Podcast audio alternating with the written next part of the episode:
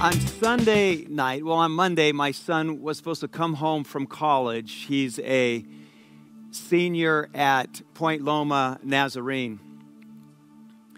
And he was supposed to come home Monday. But late Sunday night, I heard that there might be a quarantine in certain California cities.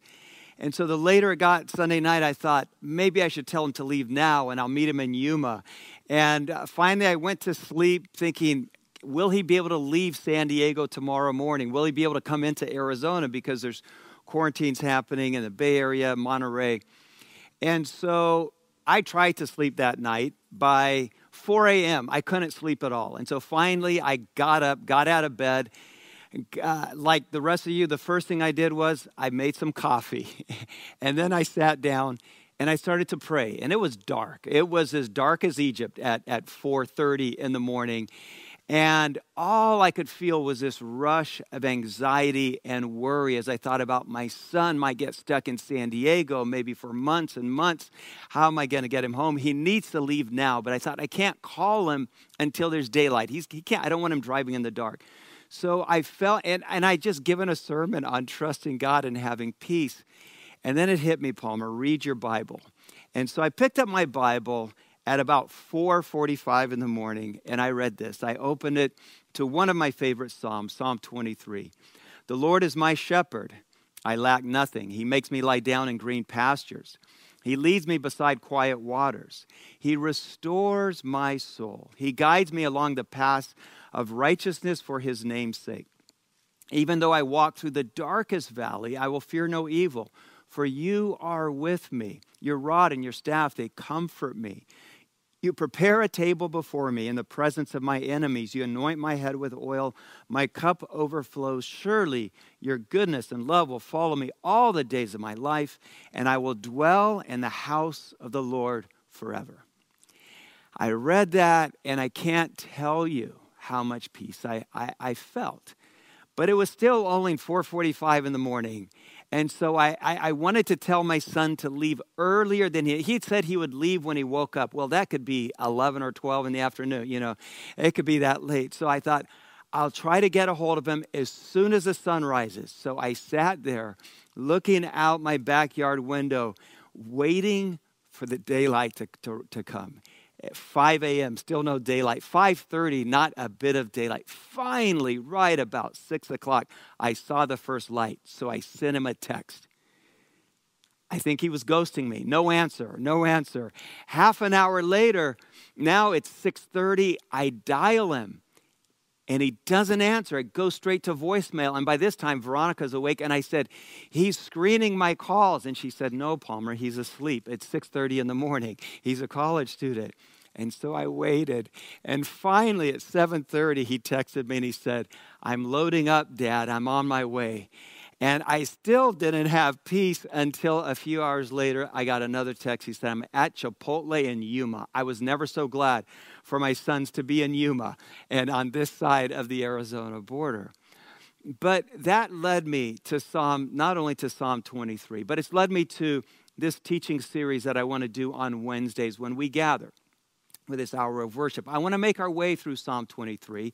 I'm going to call this series Waiting for Daylight because I think all of you felt that anxiety, have felt that, that, that lack of peace that I felt even about my own son uh, just two days ago.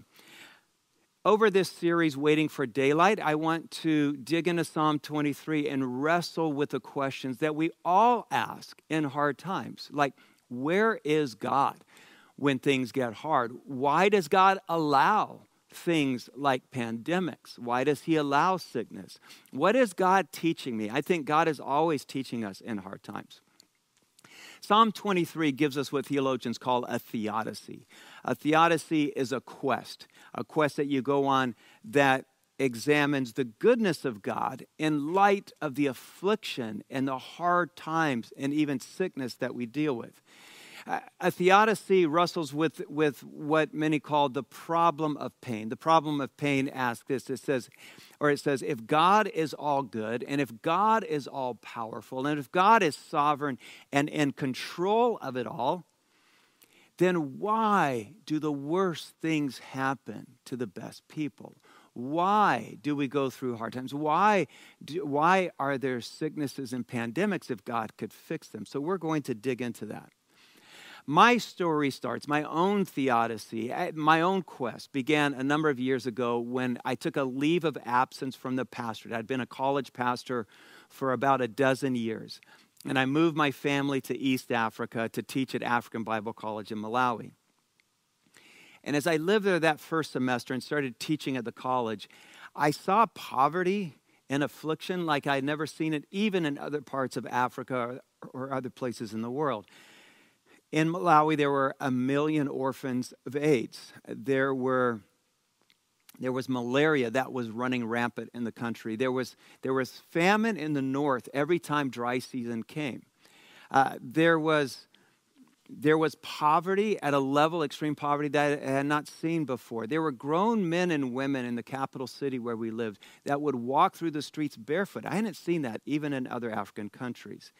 And so after my first semester there, I decided to write curriculum for a course that I titled A Theology of Suffering. And that semester, that spring semester, as I started going through this, this material with uh, the, the African students, we started to wrestle with this question, this problem of pain. Why does God allow bad things, heartaches, hard times to happen? And what is he going to do? We not only began to search scriptures and we started to examine the culprits, the people or the, the entities that, that cause some of the pain and injustice in our world, but we started to examine what Scripture said. And then we started to read books. And the first book I had them read was Brennan Manning's The Ragamuffin Gospel. And if you need a read for your home time, your time at home, maybe start with Brennan Manning's Ragamuffin Gospel. He, he describes how Jesus spent a disproportionate amount of his time with the lonely, with the downcast, the downtrodden, uh, with the sick and the lame, and with those who were hurting. People couldn't understand why he spent so much time with them, with the broken, with the lost. After that, my whole class read Henri Nouwen's The Wounded Healer, where Nouwen writes about how Jesus himself went through life as the wounded one. And then the best part is, it's by his wounds we are healed. And, and, and maybe the kicker for all of us is to know this about Jesus Christ now is that he sits with us in our loneliness, in our fear, in our suffering, in our hard times, and even in our sickness. He sits with us and He comforts us, and He's not somewhere else, He's very present. We also read Shusaku Endo's riveting novel, Silence. Silence is a novel that, that Endu sets in Japan uh, in the 1700s. He writes about a Portuguese priest by the name of Sebastian Rodrigues who travels to Japan but at this time, the emperor of Japan hates the Christians. He's persecuting, torturing, even executing with a samurai sword. And this actually happened. This is based on history in the 1700s. That's when Sebastian Rodriguez arrives. He has to go into hiding immediately. And as he sees the suffering and the affliction of the people, the Christians of Japan, he starts asking this question. He says, God, why are you silent? And maybe you feel that right now. Maybe you feel like, God, I, I keep asking you to provide, or I keep asking you to have this whole thing done with, or I keep asking you to answer these prayers that I put in front of you, and you're not. Endo wrestles with that. And God is not silent. We'll be talking about that as we go through Psalm 23. And then finally, I'll mention we read, of course, C.S. Lewis's classic, The Problem of Pain. And, and Lewis writes about how oftentimes, when we go through something hard, we blame God. That's just human nature. But he says, think about this. Some of the most difficult, some of the harshest, hardest affliction that we go through in life is caused by other people. Even the people who we love the most can end up hurting us the deepest. It could be a spouse, it could be a parent, it could be a, a sibling, it could be a coworker, it could be your best friend. But, but as so going back to the class that I said I was teaching in Malawi, we started to talk about the things that cause the suffering in our world in the hard times. And so on, on one class period, I had the students come up to the chalkboard, and one after another, I said, list the things, list the afflictions and the sufferings in East Africa. And they started to write down things like AIDS in certain populations at the time in Malawi. Certain populations, like high school students in urban areas, were 50% positive. Someone listed the orphans of AIDS. There were a million of them. Some listed poverty. At the time, the minimum wage in Malawi was 30 kwachas. That's 50 cents a day. Some wrote down hunger. Some wrote down property grabbing. They had to explain that one to me. Then someone wrote corruption in the hospital. And so I asked, I said, Oh, so you have copays and deductibles as well? And uh, they said, No, no, no. If you're affluent, or powerful and you're important, when you go to the hospital, you'll see a doctor. But if you come from a village and, and, and, and you have no money and you have no power and influence, then you'll end up under a tree on cardboard, waiting, hoping, laying in the dirt that someone will come and see you. I thought, well, it can't be that bad. I hadn't been to the hospital there yet. But it wasn't long after that when a friend of mine, a young, a young guy, uh, a young Malawian man named Boyd was hit by a car and ends up in the hospital. And I'd heard that he broke his leg. In fact, I'd heard it was, it was, it was a compound fracture. Two days after he had been taken to the hospital, his father knocks at my door. And I said, How's Boyd doing? He said, Well, he said, I came to see if you could give me money for some pain medication. I said, Well, why should he need pain medication? His leg was set two days ago. And his father said, They still haven't set his leg. And so I said, What? 48 hours and they haven't set his leg. So I got two of my students, or th- actually three of my students. We got in the car and we drove down to the hospital with his father. And we found Boyd. And Boyd, fortunately, had a bed. But sure enough, when I looked at his, his broken leg, the bone was still sticking through the skin and it was getting infected. So I started asking the nurses, where is the orthopedic surgeon that needs to set this? And, and, and, the woman said, Well, you're lucky. There's only one orthopedic surgeon in the country, and he's downstairs teaching a class. And so I went and found him in his class. And he was kind enough to let me interrupt his class and explain to him that Boyd had been upstairs in his hospital for two days with a broken leg. And clearly, I didn't say this to him, but clearly did not have the money to bribe someone to have it set. And so I explained to this good doctor, I said, Could you come set it? He said, You know what? Uh, this, where you are right now, it's my operating theater where I'm holding my class. Bring him in here. I said, You want me to bring him? He said, Sure, bring him down. I said, Sure. So I went upstairs with the students. We couldn't find a gurney anywhere on the floor or for two or three floors that we looked. So the nurse said, Just carry the bed. So we literally picked up the bed carried him down to the surgeon, who finally set his leg. My point is, my students were right. But my intention when I taught this course was I thought I would this would just be needed in places like East Africa.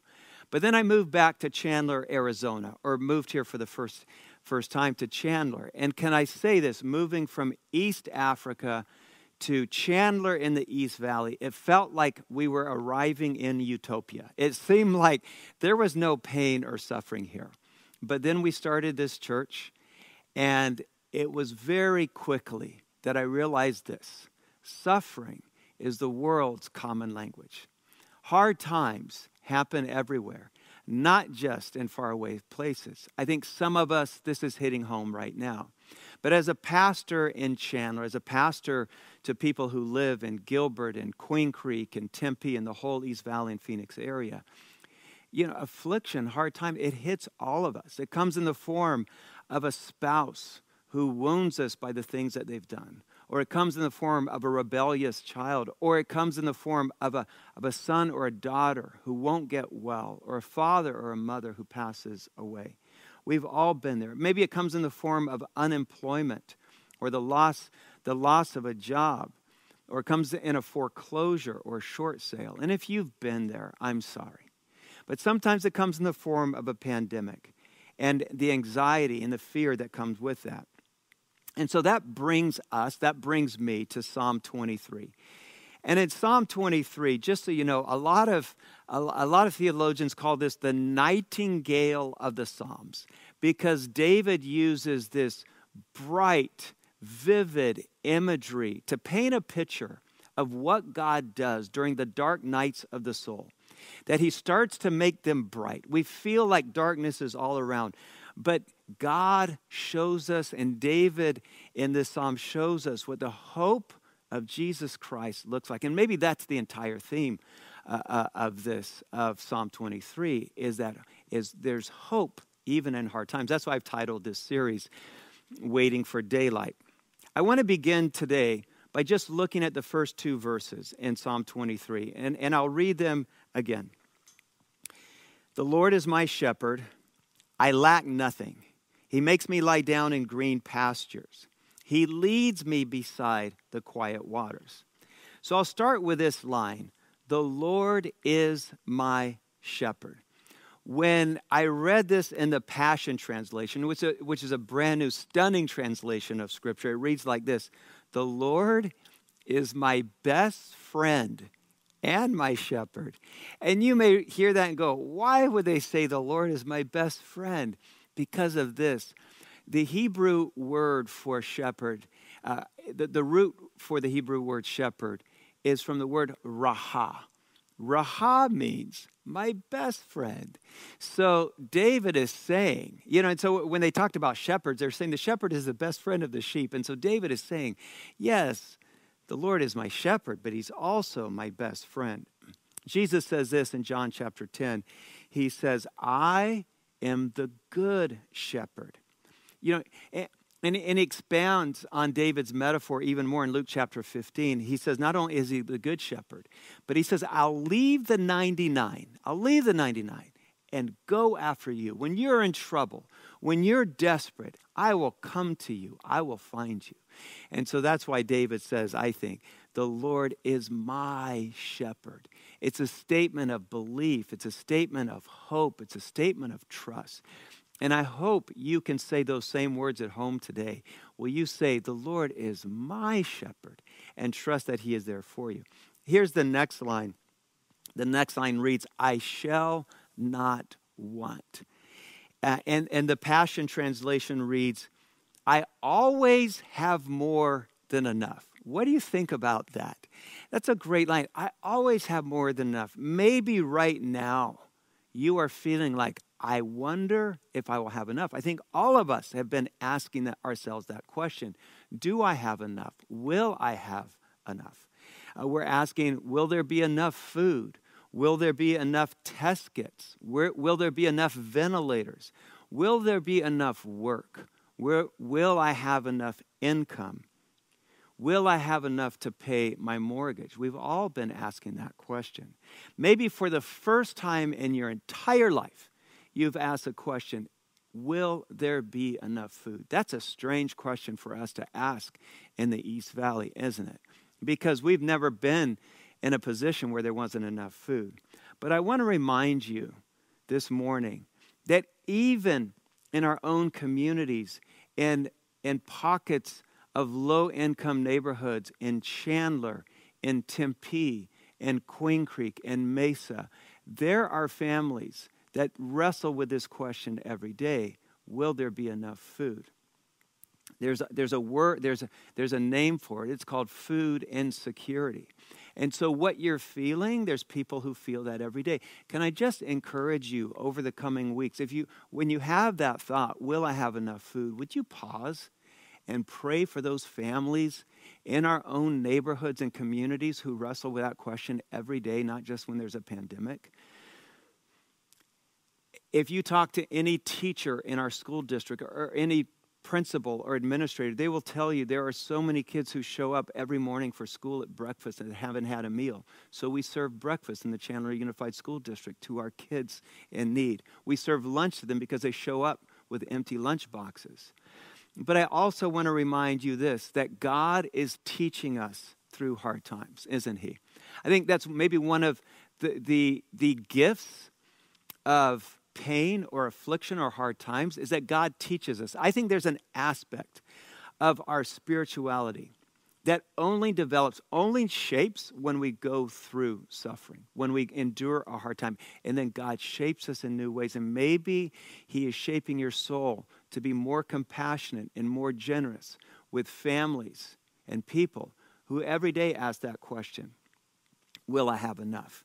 And then I think God is showing us this. He's remind, and in this psalm where David says, I lack nothing, or I will have more than enough because the Lord is my shepherd. I think it's a great reminder that we have a God who provides. He always gives us enough.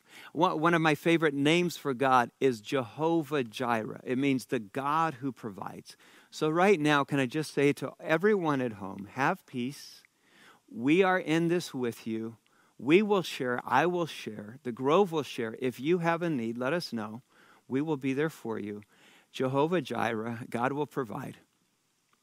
And then I want to end by sharing this line from verse 2 where David writes, He leads me. He leads me uh, beside quiet waters. But I'll just stop with this phrase, He leads me. In times of suffering, one of the great reminders that David gives us is to trust that God will lead you. I, when he says this, I picture a child holding on to their parent's hand and not letting go. The trouble is, sometimes when we hit hard times, we let our hands slip away from God and we let go. Philip Yancey, one of my favorite writers, writes about this in Disappointment with God. He writes about how he was a, a seminary student when he lost his job and then his, his wife became ill and she wouldn't get well. So finally, one night, he couldn't take it anymore. He couldn't pay his school bills, he couldn't buy groceries, and his wife wasn't getting well. well. And so he said he started to pray and he said, he said, I demanded of God that God heal my wife. And if he didn't heal her in the next two or three hours, I was going to give up on God. He said he stayed on the floor, on the hardwood floor, eh, till about two in the morning. He said at that point, my wife was still sick. I still didn't have money to pay my bills, so I gave up on God. And Philip Yancey says he picked up an armload of his seminary theological books and he walked out to his backyard and he lit his barbecue grill and started to burn them one at a time at two in the morning. The neighbors thought he was losing his mind, so they called the fire department, and the fire department showed up and put out the flames. And he went back home in the house, and he said he tried to give up on God. And he said this went on for days. It went on for days. And he says, until God taught him this. Maybe affliction is a gift. Maybe hard times are a gift in order to teach us to depend on God. He ends up writing a book titled The Gift of Pain after this. And he comes back to God. And he said, he realized this that even though we let go of our Savior, our Savior has a grip on us. And so, can I invite you to trust that today? When David says, He leads me, know that you have a God in heaven who is holding on to your hand. As much as you want to let go, He holds on to His people. I, if there's a metaphor that I invite you to take home with you today, it's the hand of God, the manus Dei, the great hand of God that holds on to you. Maybe if you're a parent at home today and, and you have kids with you, can I invite you to take a piece of paper, find some paint, get everyone's hand in it, and make some hand paint art, and then talk about the hand of God and how the hand of God never lets go. Never lets go. And, and one of my favorite lines in all the Bible is in John chapter 10 because there was a time in my life, I'd had two friends who were, who were killed. Uh, I was 12 years old, and they'd been killed by lightning, actually. And it was late one night, and there was a lightning storm, and I was sure that I was going to get hit by a bolt of lightning just like my friends had. And so I went and woke my parents up somewhere between midnight and 1 a.m. And I, and I, I said to my dad, I said, well, first, I started to confess everything that I had done wrong. I said, I need to confess all of these things because I was sure I, I was, if I got killed by lightning that night, I was not going to heaven. I was going to that other place where you don't want to go. And so I said, Dad, would, I, I need to confess these things. And after he heard me, he said, It's okay, Palmer. And then I said, Would you pray with me to receive Christ? And he said, he said, Well, Palmer, in the last couple of weeks, you've prayed that same prayer about four or five times. And then he, he, he said, Let's read the Bible together before we pray. And he read me this from John 10. He says, uh, and these are the words of Jesus Jesus says, I am the good shepherd. I know my sheep, and my sheep uh, know my voice. He says, They follow me, and I give them eternal life, and they will never perish. And then he says, And no one will snatch them out of my hand. No one can, nothing can take you away from God. So know today that the great hand of God holds on to your life. The great hand of God is over your family, taking care of you, uh, blessing you. Know that the strong Father is there with you right now. May these words from Psalm 23 right now bring you the peace that I think all of us need. Know that the Lord is your shepherd, and you will not want, and he will lead you.